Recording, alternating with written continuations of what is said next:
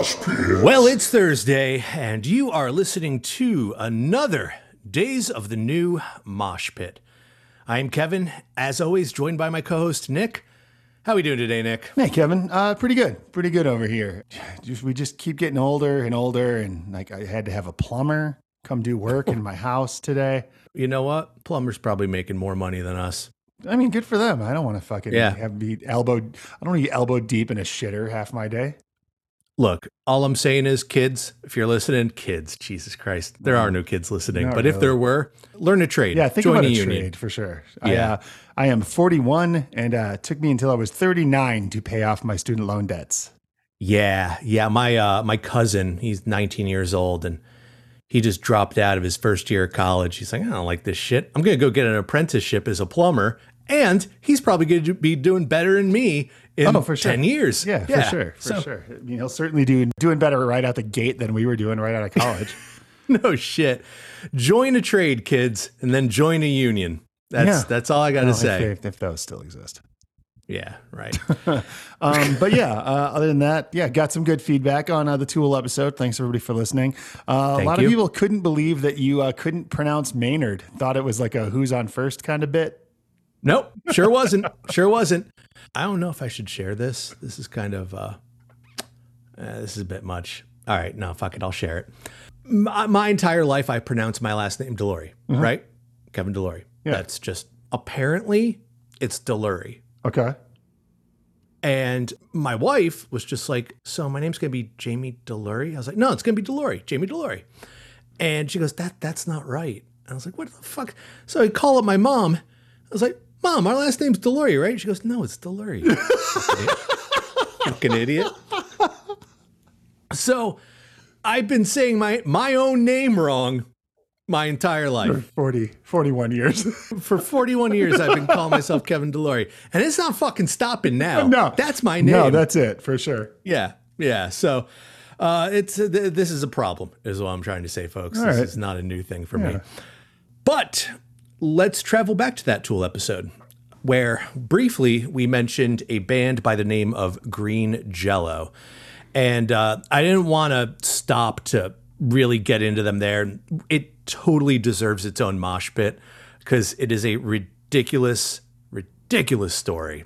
Nick, what do you know about Green Jello? I remember when Three Little Pigs came out. yep. Um, I think that may have been like a school bus situation. Like, you got to hear this weird song. And I mean, Yeah. keep in mind that kind of like Primus was big at that time. So, like, that kind of music was just a thing. Um, Yep. Yep. But uh, yeah, and then I remember seeing the video and being like, "What the fuck?" Uh, and then yeah, and then uh, you know, 15 years later, someone was like, "Oh yeah, you know, Green Jello, you know, you know, Maynard from Tool was in that band," and I was like, "What?" yeah. Yeah. That's about it. That's about all I know. That's about all anyone knows. And that's really all you need to know. But because we are who we are, did a little bit of digging and I want to tell you the story of a band called Green Jello and how they birthed a band that we love called Tool. So, Green Jelly, I'm sorry, I'm going to oscillate between Green Jelly and Green Jello. We'll get Yeah. to that in a minute. But yeah, Green Jello formed in 1981 in Buffalo, New York, when singer William Manspeaker, desperate to join a band, realized that he couldn't play instruments. In his words, he couldn't sing. I'm not going to disagree there. He decided to form a punk band after hearing that the Ramones and Sex Pistols songs were easy to play, but he couldn't do that either. Oh no. Yeah. I mean, the the Sex Pistols, a band whose bass player famously didn't know how to play the bass at all. Right? Yeah, that's the caliber of talent that we're dealing with. So, Manspeaker decided instead that he would form a band that the members would self proclaim the worst band in the world.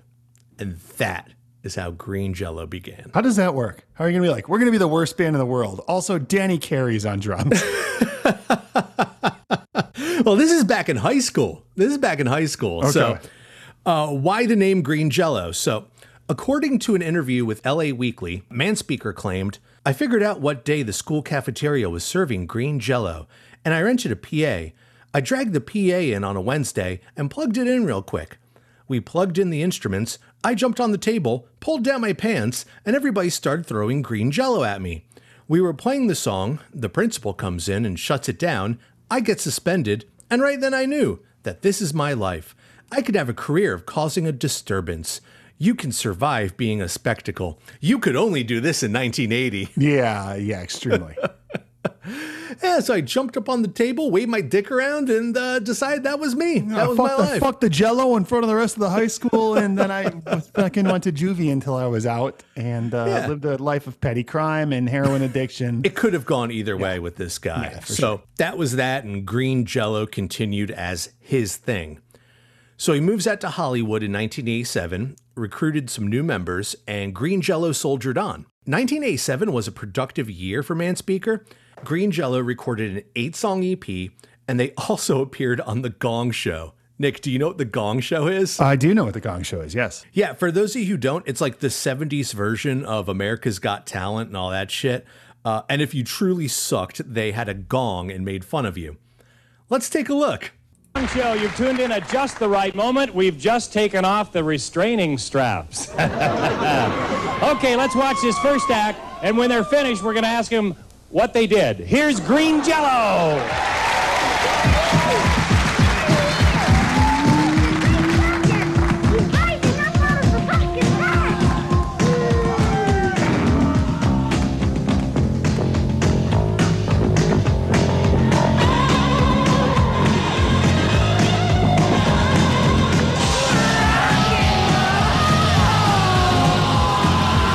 Yeah, we can stop that. So that's entirely pre-recorded. There is, oh, uh, yeah.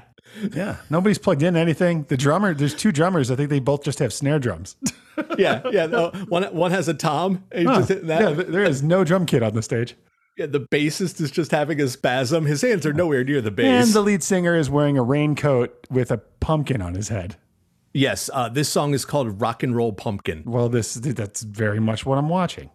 Yep, so let's get to the end.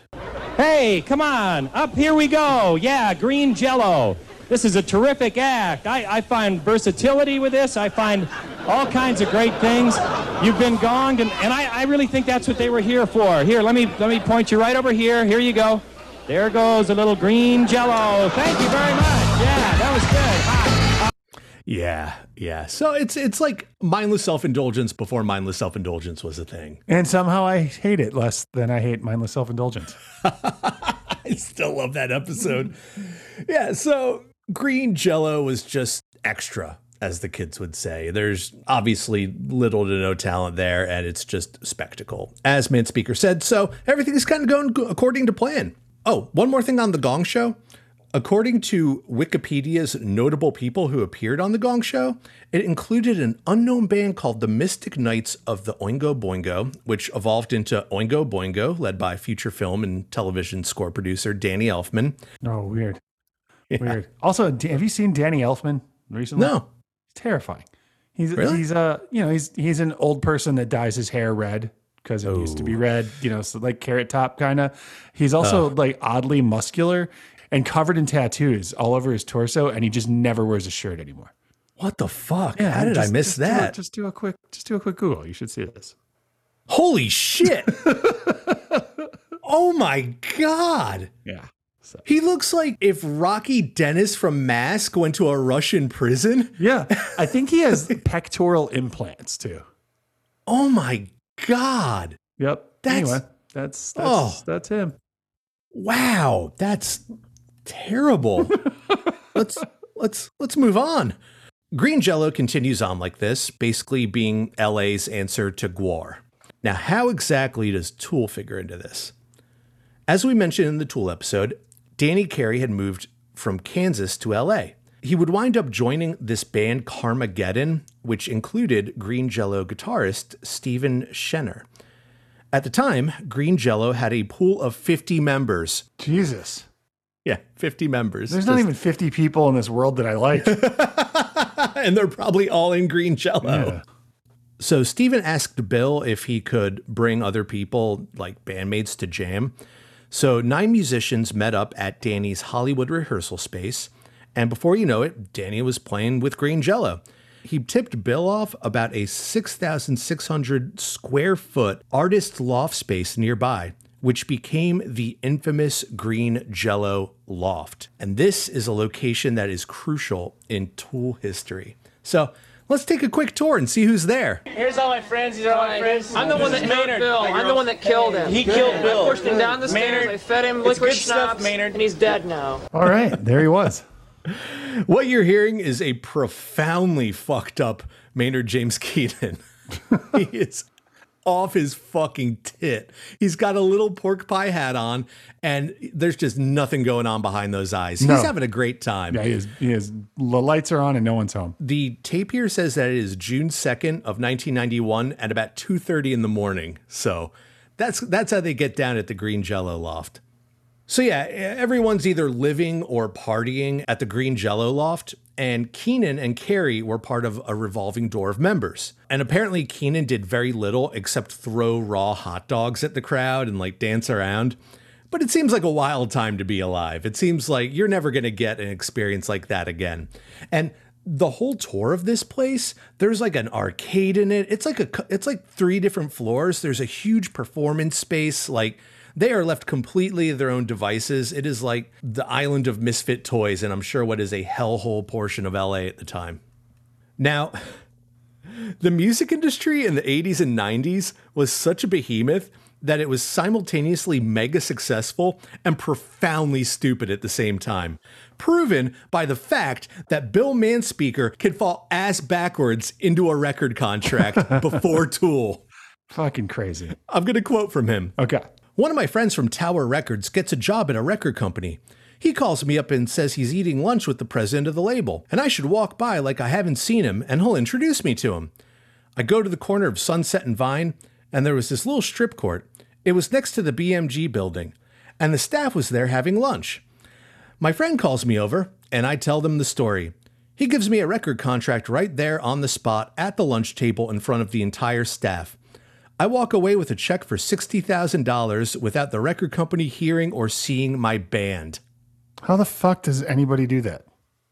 because it's the early 90s and you've got more money than God and 60,000. Yeah, what if they blow up? And if not, you just write it off. And it's interesting to point out it was $60,000 for a music video collection. We'll get to that in a minute.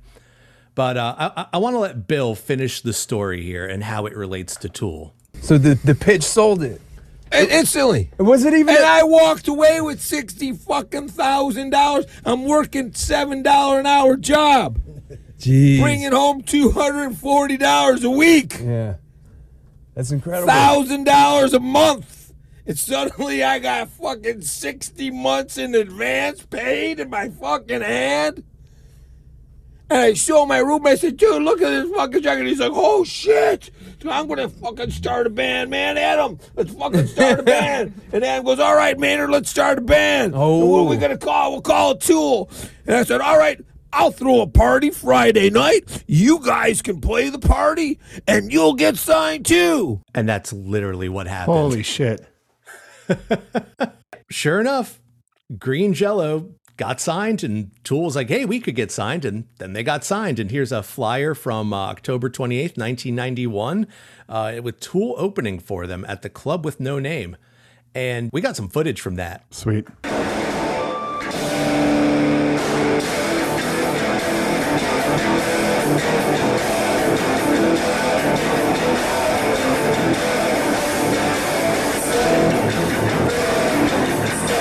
Obviously, it sounds like shit, but I want to point out that everybody but Keenan looks like the Lone Rangers from Airheads. That's hundred percent what they look like. They look like the Lone Rangers and Gollum is their front man. That is exactly what it is. And it's just such a crazy thing to wrap your head around that, like, this band came from this guy. They gave me $60,000.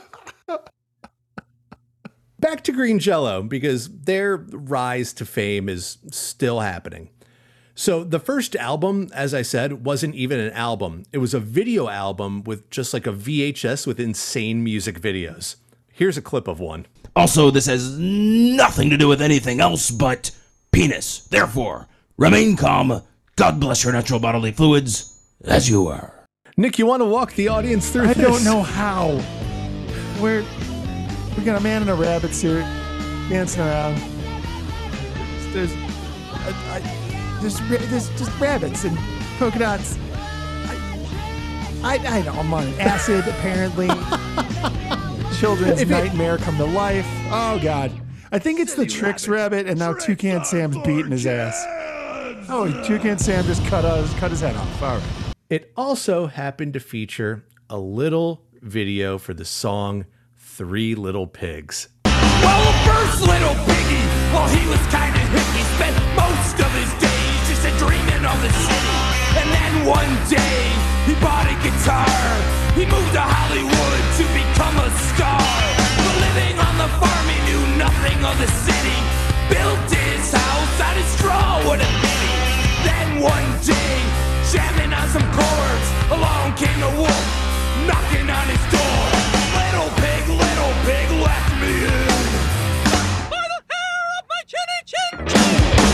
That falsetto you hear? That's Maynard James Keenan. That's fantastic. I like uh when they uh they just animated that this pig went to Hollywood to become a star, and it's all claymation. And he drives by a, the Mann's Chinese theater, and the sign on the marquee just says "Her thing had teeth."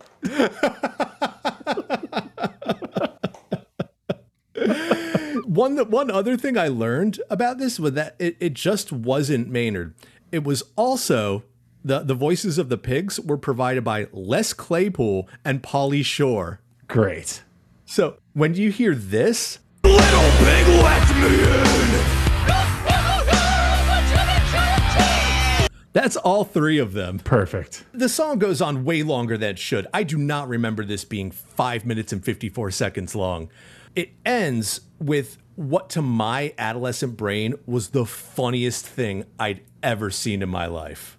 Lo and behold, the little piggy's house stood. It's made out of concrete. The little piggy shouted. The wolf just frowned as he pouted. So they called 911 like any piggy would. They sent out Rambo just as fast as they could. Yo, Wolfface, I'm your worst nightmare. Your ass is mine.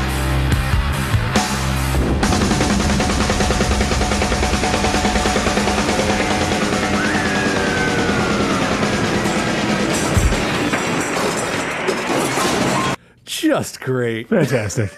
I, down to the claymation Rambo even has like Sylvester Stallone's lip deformation. And we'll we'll post some clips on the Instagram of what this video looks like, but to me that was the funniest fucking thing I'd ever seen in my life. So the video gets in rotation on MTV and like all other prepubescent boys who like dirty language and over the top cartoon violence, we go nuts for it. They quickly rush to put it out on vinyl, single, and CD. I happen to own the single. Amazing. Yeah, I just listen to it over and over. Uh, the track goes certified gold, and Green Jello quickly rush out the album Cereal Killer soundtrack, featuring hits like Obey the Cow God, Tripping on Ecstasy, and The Misadventures of Shitman. And yes, there is a video for The Misadventures of Shitman. Yeah. That's pretty great. It's a guy in a giant shit costume running around being chased by plumbers. This could have gotten you a record contract back in the day. I was born in, a, in the wrong time. Only by a few years. We really, truly were. We were the consumers. So the album comes out as quickly as it can, and Kraft Foods takes notice and shut that shit down ASAP. Because as we all know, the Jello brand only takes the best spokespeople. There's never, ever been a Jello spokesperson that did anything wrong. I cannot think of a more wholesome brand than Jello and it- their history of having the most wholesome spokespeople. Anytime they had somebody to help them sell pudding pops, hmm. squeaky clean. Yep. Saints, one and all. Mm-hmm. Yep. So they rechristen themselves as Green Jelly and continue soldiering on. The Cereal Killer soundtrack does okay. It hits 22 on the Billboard 200, but Ultimately, they're a novelty act. They're a one hit wonder. I think if you're Green Jello, uh, one hit wonders. I mean, a slam dunk. It's about as good as it's going to get. Oh, yeah, it's absolutely as good as it's going to get. But they were not done yet because in 1994, they released 333, this time with both a video album and a recorded version. It did not chart, the reviews tanked, and Green Jelly began their rapid descent into the backs of our collective memory with one final hurrah that is in line with the Green Jelly mythology. Nick, I don't know if you remember this, but in September of 1994, Acclaim Entertainment subsidiary LJN released Spider Man and Venom Maximum Carnage for the Super Nintendo and Sega Genesis. Yeah, I remember that. I love this game. Uh, it was based on the 14 part epic comic book crossover Maximum Carnage, which myself, Nick, and all of our nerd friends were super into. Yep. It's an exceptionally good side scrolling beat 'em up with an incredibly curious intro. You get the LJN Im- image. Software Creations, I'm sure they're out of business. And then Green Jelly out of fucking nowhere. Green Jelly, ladies and gentlemen, made their way onto the Maximum Carnage Super Nintendo video game in 1994. Just a 16 bit soundtrack. Yeah, a 16 bit version of this song.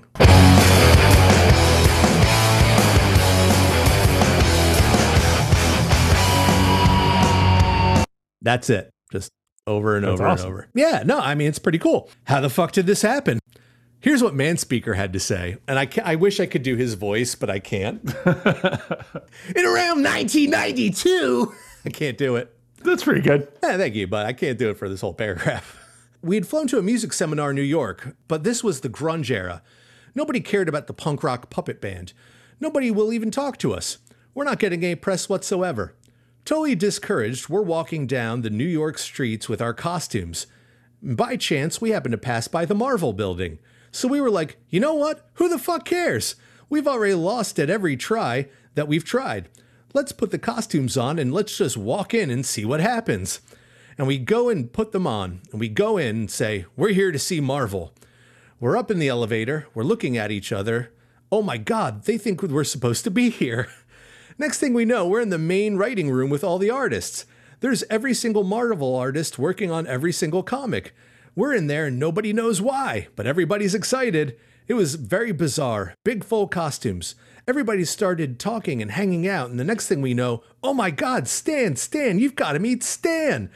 Next thing I know, I'm in this meeting with Stan Lee. We're talking this and that and costumes, and I pitched this idea. We're really not looking for a comic book deal. We're more interested in doing some sort of game. Maybe doing some soundtracks to some sort of Marvel games or something. He was very intrigued by that idea. A few years later, I got called back into Stan's office here in Los Angeles.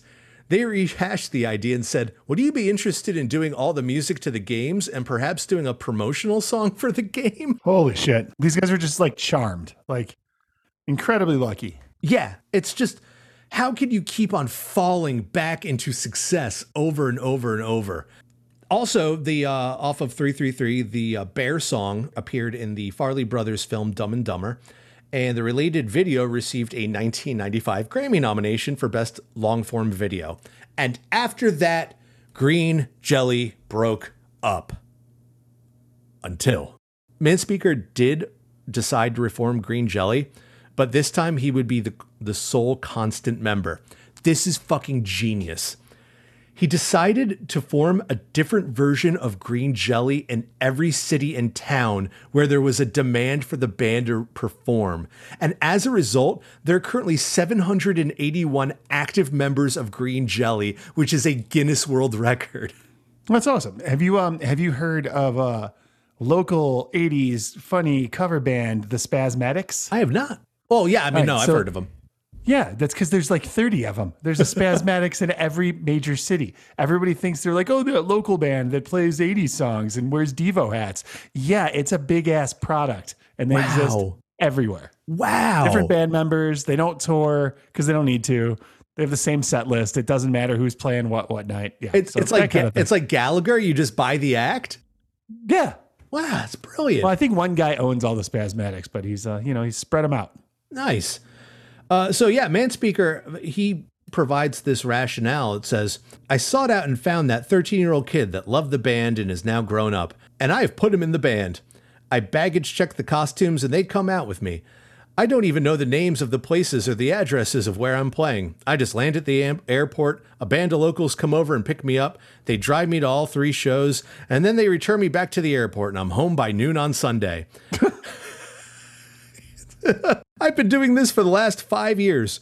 The great part of this is there's no band for the band to get disgruntled. There's no time to find out that Jimmy cheats on his wife or that Al is an alcoholic. I'm only with them for three days. Whatever drama happened in St. Louis last weekend, Minnesota don't care. it's a brilliant idea. I like that guy. Have you seen Green Jelly? No, no. I saw them once by accident. Explain.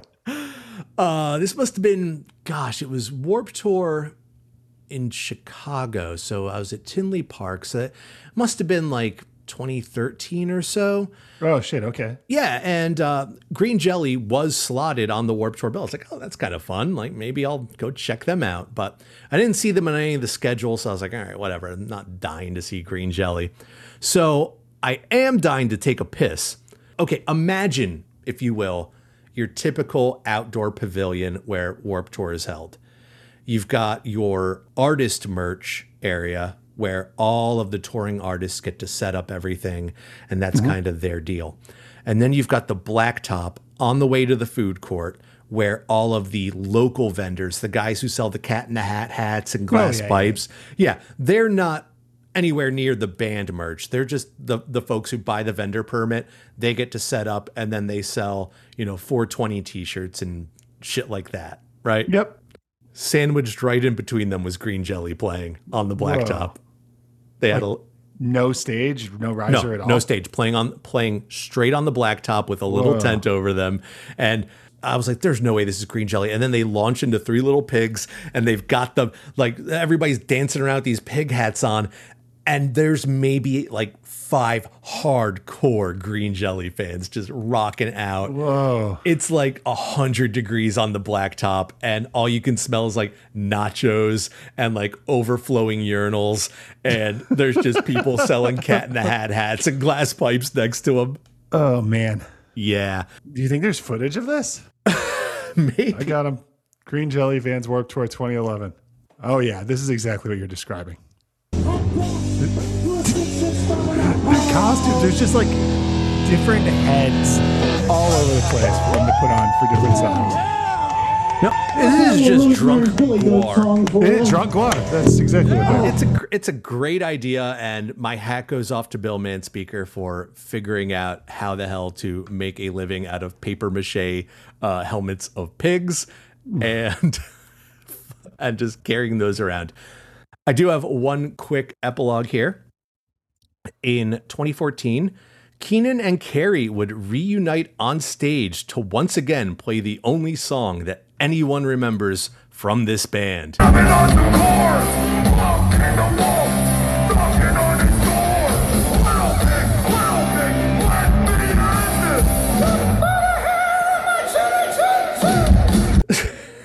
That was at a Tool concert? No, I think that was just a Green Jelly show. I have a, a local connection um, Please. to Green Jelly. Yeah. Uh, Bill Manspeaker and his wife uh, got married at the Kiss mini golf here in course- Las Vegas, wearing wearing partial Kiss costumes. There is video. oh yeah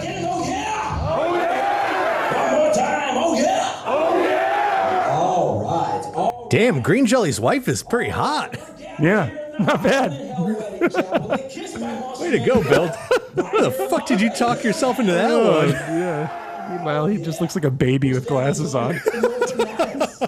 You got something about you. Yeah, you got something I need. You got something I need. I've seen just about enough of that. Yeah, that's all I can handle. Yeah, Jesus Christ. So that's the story of Green Jelly. Nick, what do you think? Uh, no, I'm glad it happened. I'm glad it's done now. Yeah, it's a story worth telling. And I just look at this guy in his cod piece with his hot wife at the Kiss Chapel in Las Vegas, and I think, Tool came from that Yeah, somehow. somehow. Somehow. Uh, all right, that's all I got. So next week we will be back with Earth Crisis and Nick. We got to pick a winner for our uh, Tommy Vext caption contest. Oh, we do. Uh, yeah, let's uh, let's drop that in the full the next full length. We'll Yep. uh, give everybody one last chance. You got uh, got a few days to get your Tommy Vext uh, caption in, uh, and then we'll uh, uh, figure out who won and figure out what the fuck we're gonna send you. Yes, we will. All right, guys. We'll see you next week. Until then, I, I got I got nothing. Mm. Bye.